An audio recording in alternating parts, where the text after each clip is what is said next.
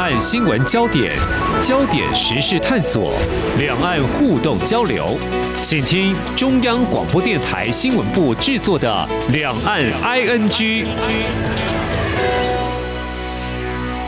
听众朋友，你好，我是黄丽杰，欢迎收听两岸居节目。我想这几年要到中国大陆工作或者是创业，相较以往所拥有的机会，应该是会多一些。同时，这个待遇呢，也可能会比较好一点。为什么呢？因为中国大陆官方针对台湾民众提供所谓的惠台措施，而且明显呢，从二零一八年开始，中央跟地方陆续就提出。那么比较新的，在最近就是。十二号的时候，呃，中国的官方是公布一份支持福建建设融合示范区。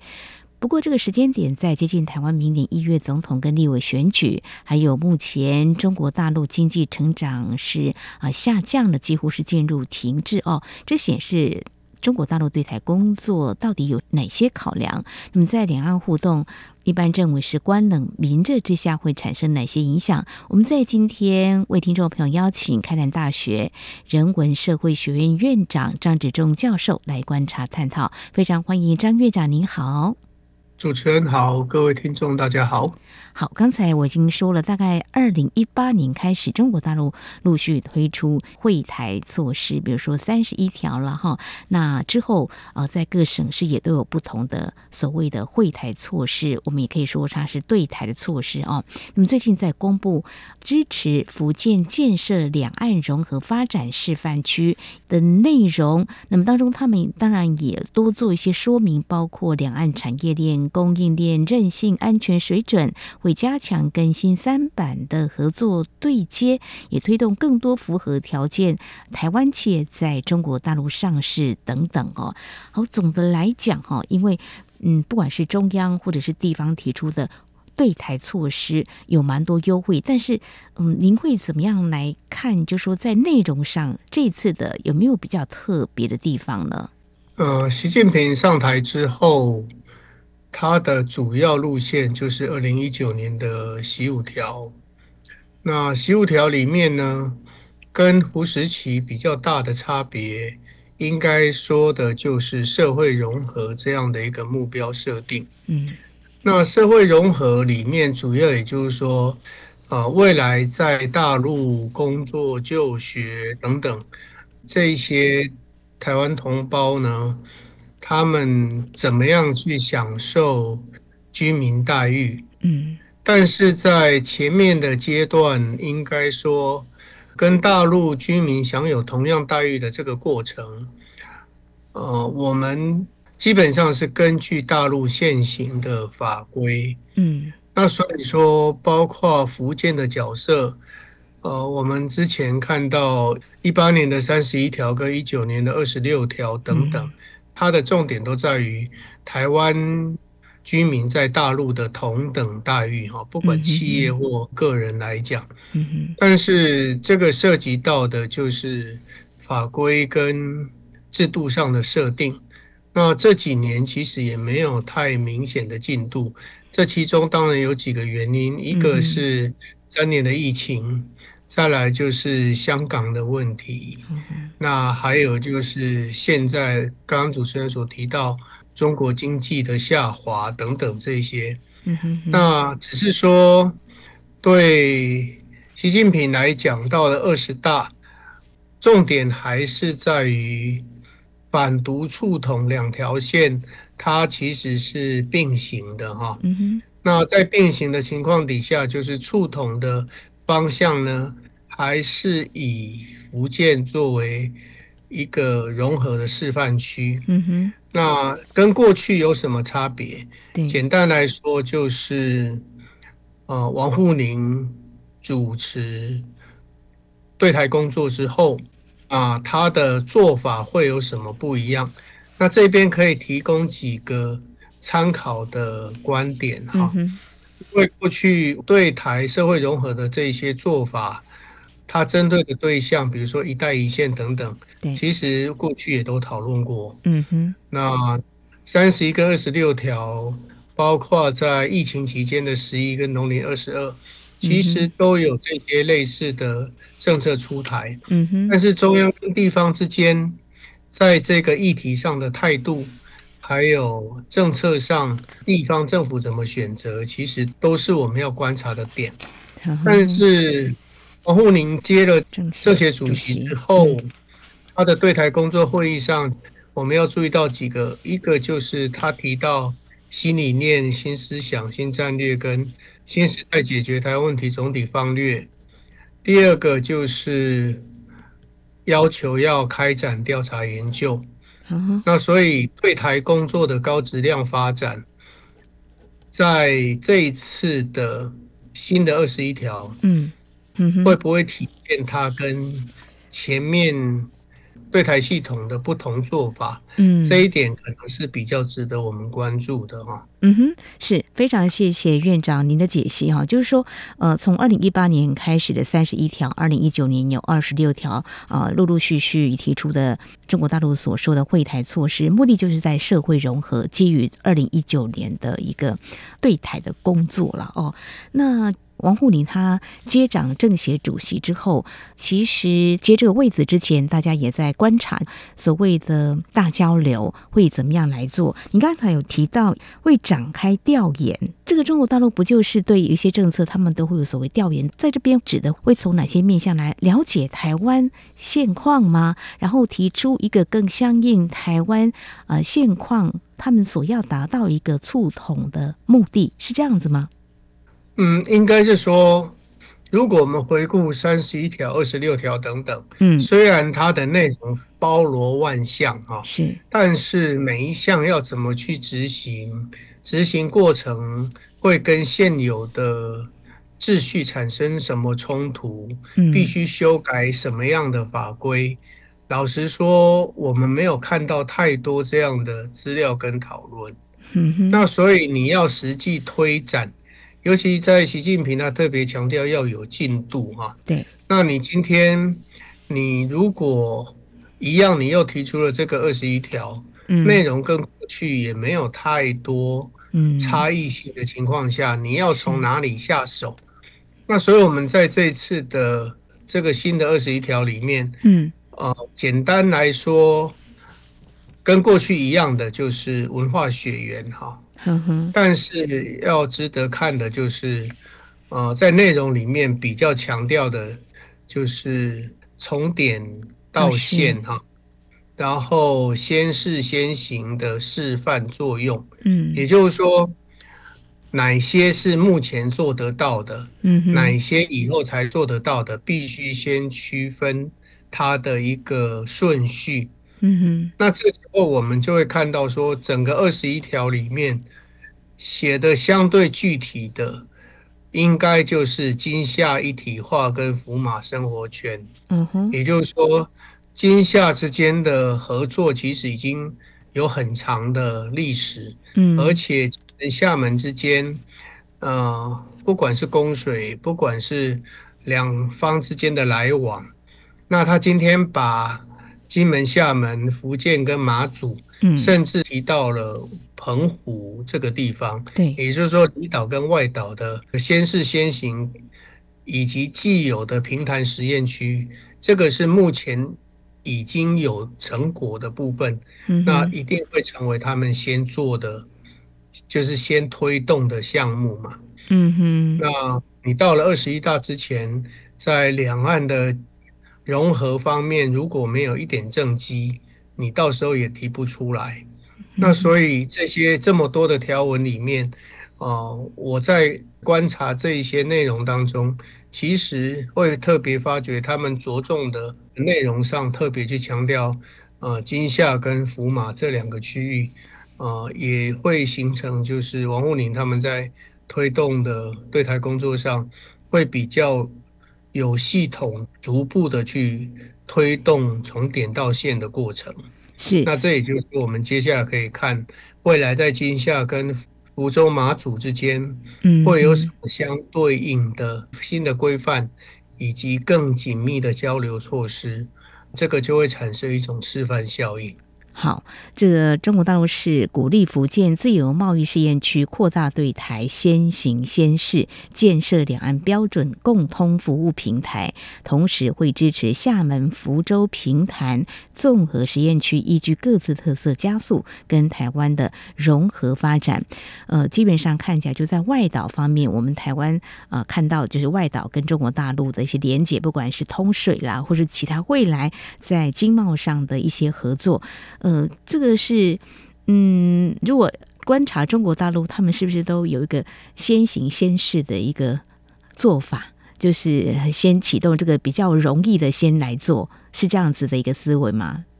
呃，提到先行先试，基本上就代表说中央授权地方可以先跑，哦、小哼哼那。先提出跟既有的制度更大的一个空间，嗯、但是以现在中国的局势来讲，哦、呃，我们可以看到后面这几点，在党的全面领导，嗯哼，然后要有工作落实机制，还要有法治保障，还要有财力支持，嗯，那所以说，当你今天先试先行，啊、呃，比如说今天。台湾的学生或台湾的居民在地落户，那小孩要念书，他的教材内容，嗯，然后他们生活的空间幅度，比如说他们里面会提到社会参与啦等等这些，在实际的运作当中，是不是会跟一般居民会有更多的空间？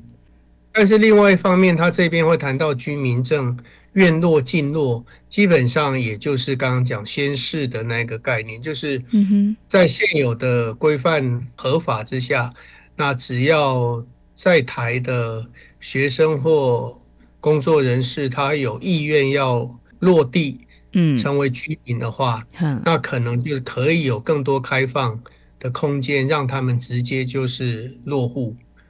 那这也就是他们在现行作为上，可能在这方面会有比较多的自主的机会，但是要谈到更进一步，刚刚提到的这些关于社会生活面的那一种。更多元或自主性，可能在目前的环境之下，我们并没有那么乐观。好，这次是针对福建，它是一个示范区嘛，哦，那之所以选择福建的话，当然老师刚才已经有谈到了一些可能的原因哦。那么，其实就我自己多年前曾经跟随我们的工商团体到中国大陆去参访哈，到了这个呃厦门、福州哦，就感觉人很。亲呢，就是距离近，语言相近，甚至讲闽南话都是通的哈。这个会不会就是中国大陆认为说，这个更可以很快速拉近这个距离？其实我们从胡锦涛时期的海西区开始，福建就一直作为对台工作里面他所享有的那个独特地位。嗯，那从这一次的新二十一条，我们在看内容当中，你也会发现。它里面提到妈祖啊，嗯，那提到客家，嗯，那提到血缘，嗯，那这也就刚刚讲文化血缘是他们在推动福建里面最主要的一一个切入点。嗯，那的确，呃，两岸在跟福建之间的关系其实的确是密切。嗯，那所以它既然有这样的优势，但是问题还是在于总体环境啦。嗯，就是说，今天我们在福建虽然享有这样的条件，但是过去台商投资的主要区域并不是在福建。嗯，那所以就变成说，福建的前提必须要能够吸引台商愿意在福建形成一个新的产业链的群聚，它才可能具备这样的条件。嗯，不然的话，今天台商在福建的投资。并不是主要的对象，嗯，这个从过去以来就一直是这个情况。哦吼，对，呃，台商前往中国大陆投资经营呢，也已经有三十年的时间的了哈。啊、呃，有这样的一个数据告诉我们，在这个长三角或珠三角了哈，这是台商比较聚集的地方。至于福建到底能够吸引到哪些台商，或是说工作机会现在也会开给台湾的民众，那整个大环境现在情况已经可能不如呃一刚开始开放台商西进的时候，呃像。我刚才所提到的，早些年有机会跟工商团体一起过去，那个时候真的是感受到中国大陆对台商的热烈欢迎哈。这个公安开道哈，所到每个地方呢都是哦台商好，然后呢就是有很多的这个投资计划呢，我们就有机会跟台商来聊，要这边投资吗？要在厦门吗？要在福州吗？好，我想现在情况已经来到二零二三年，对台商有吸引力吗？还有呃，今年以来我们也。特别留意到中国大陆出现对台工作的一个手来族哈，对我们台湾民众呃这样的一个融合交流，到底会起什么样的一个效应，有什么样的影响？刚才开南大学人文社会学院院长张志忠教授为我们解析了中国大陆对台工作基本上是反独促统这两条路线呢是并进的啊。那在融台的部分持续怎么做呢？我们接下来就来看以。福建为建设融合示范区，好，对我们的台商恐怕吸引力不会有那么强吧？刚才老师的言下之意是不是这个样子呢？应该说，当今天福建想要吸引更高科技的产业来到福建投资，他们能给的优惠，当然希望能够更吸引我们过去。嗯嗯，但是。过去在访谈的过程当中，其实也了解，他们虽然希望，但是实际上并没有达到他们的目标。那就代表说，呃，我们台商主要的对象还是在过去产业链的范围当中。嗯。第二个就是说，对福建来讲，这一次的二十一条也是值得我们用来观察王沪宁他的。政策推动方式跟其他前面几个时期的差异，意思就是说，比如这一次特别用中台办跟发改委作为主要的推动机制，就是它的位阶相对较高，而且以福建就是省委，它必须去承担他们的主要的责任哈。嗯，那这样的方式之下，是不是说？他们真的愿意用一个专项的政策，尤其是财政，来推动这些项目的一个实行，甚至刚刚提到的法规上，满快速的去满足在福建的台人，这样的优惠跟地位哈。那所以如果做得到，那刚刚主持人提到的手来族，他当然就能够享受到对台的一个红利，嗯啊。但是，嗯，现在比较悲观的原因，是因为台人在大陆的处境，从早期的左右逢源，到现在因为反独立道过强，嗯，所以台人在大陆其实显得比较左右为难，嗯哼。那第二个就是地方的债务，现在能不能满足？啊、呃，这些措施，嗯、然后中央财政上是不是真的会投入？对，那所以说，刚刚提到，为了要有政绩，嗯，那目前他们可以先有作为的，应该就是既有金厦，还有福建马祖，以及嗯，宜章、平潭，嗯哼，这几个既有的成果去作为。试点中的试点哈，嗯哼，来看他们在这边怎么去建立一个属于台湾人可以自己管理的一个区域，嗯哼，这个就是我们过去听过，但是至今还没看到成果。所以他们如果能够建立一个有点像是那种一个外商自主的一个生活圈的话，那这个对台人会比较具有吸引力。那能不能做得到，这个就看。他们实体的政策什么时候出台？因为目前我们在看福建的媒体的报道等等，嗯，其实都还是从民族主义文化血缘的角度在谈这件事情。嗯哼，那还没看到地方政府实际推出了哪些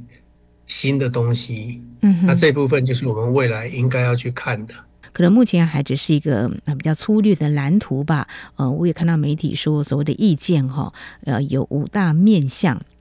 建设台胞台企登陆第一家园，促进闽台经贸深度融合，促进福建全域的融合发展，深化闽台社会人文交流，强化组织保障等等。但实际上啊，这些政策内容到底是什么呢？刚刚老师有提到，尽管中央放手让地方来先行先试，但是地方现在是不是有这个财力来支持？恐怕也是第一个他们要先克服。接下来我们再来谈，在这个时候再提出来。当然，从表面上看来，就是啊，融台措施是不间断的提出。不过，这个时间点哈，有点接近明年一月台湾的总统跟立委选举，比较有政治面的这样的解析，是不是也有某方面的这个考量？还是说，其实中国大陆这几年已经不再在乎台湾内部到底发生什么事情，他决定要怎么样提出对台的工作，就是按照他们的节奏。啊，跟规划来提出呢？老师，您的观察是怎么样呢？对，我也比较支持主持人刚刚的说法哈。嗯，因为我们从去年八月的对台第三份白皮书，其实就已经提到率先在福建建设啊一下两岸融合发展示范区嘛。嗯哼，也就是说，他们当时在白皮书的撰写过程当中，已经设定了这样的目标。嗯，那这样的目标要有进度，当然就是等到二十大召开之后。嗯，所以我们看到现在接手统战系统，当然就是王沪宁，那以及宋涛在台办。那我们可以看到，宋涛一接手之后，他其实非常积极跟台湾各界去联系，邀请他们到大陆去参访。好。那这也就代表说，对台政策上和平统一还是基调，但是坚决反独的力道因美中关系而变得更强。那所以这两条线的平行发展之下，我们在台湾比较多感受到，比如说军机绕台啦，比如说接下来的 ECFA 啦，嗯，等等比较多的这种攻击性的作为，但是他们。如果只有这一条线的话，那它的和平统一可能会越来越式微。哦，那所以这个新的二十一条其实强调的还是和平统一的这一条主线。但是另外一个重点就是，从疫情开始之后，嗯哼，这一些相关的措施都已经是单边作为。嗯，那也因为是单边作为，所以在台湾。比较不容易形成一个比较大的宣传面。嗯，第二个，因为反独的力道过强，嗯，所以国安法、反间谍法，还有接下来对台湾的贸易壁垒调查，嗯，所以政策之间会产生相互抵消的这个效用。是，也就是说，你一方面要吸引台商。享受他们的发展红利，另一方面，大陆的经济却下滑，而且对台采取的这些比较强硬的手段。嗯哼，那所以，呃，它的吸引力来讲，还有宣传效应来讲，放在台湾目前的总统跟立委选举这个时期当中，嗯哼，哦，其实更会形成一种单边效果。哦，嗯哼，这就是因为两岸关系。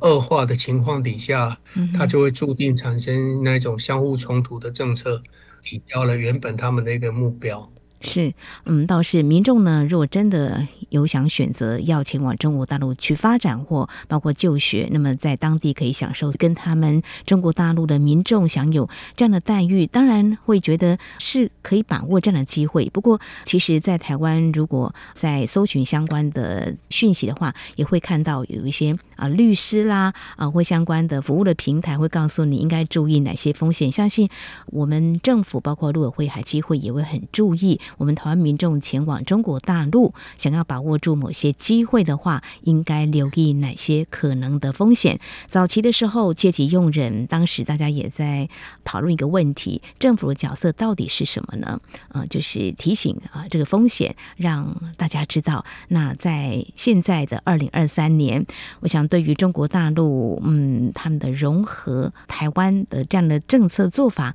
您不晓得有什么样的建议啊？给一些可能所谓首来族，他要前往中国大陆，或有一些呢，台湾的。企业或者中小企业吧，如果以福建来看的话，科技产业可能嗯，他们比较不会青睐这里，但中小企业或许哦，他们就有考虑嘛，因为呃，刚才我有提到，就是说他们目前是设定所谓呃新三板的呃合作对接哦，嗯，看起来是中小企业蛮适合的。老师，您有什么样的一些建议呢？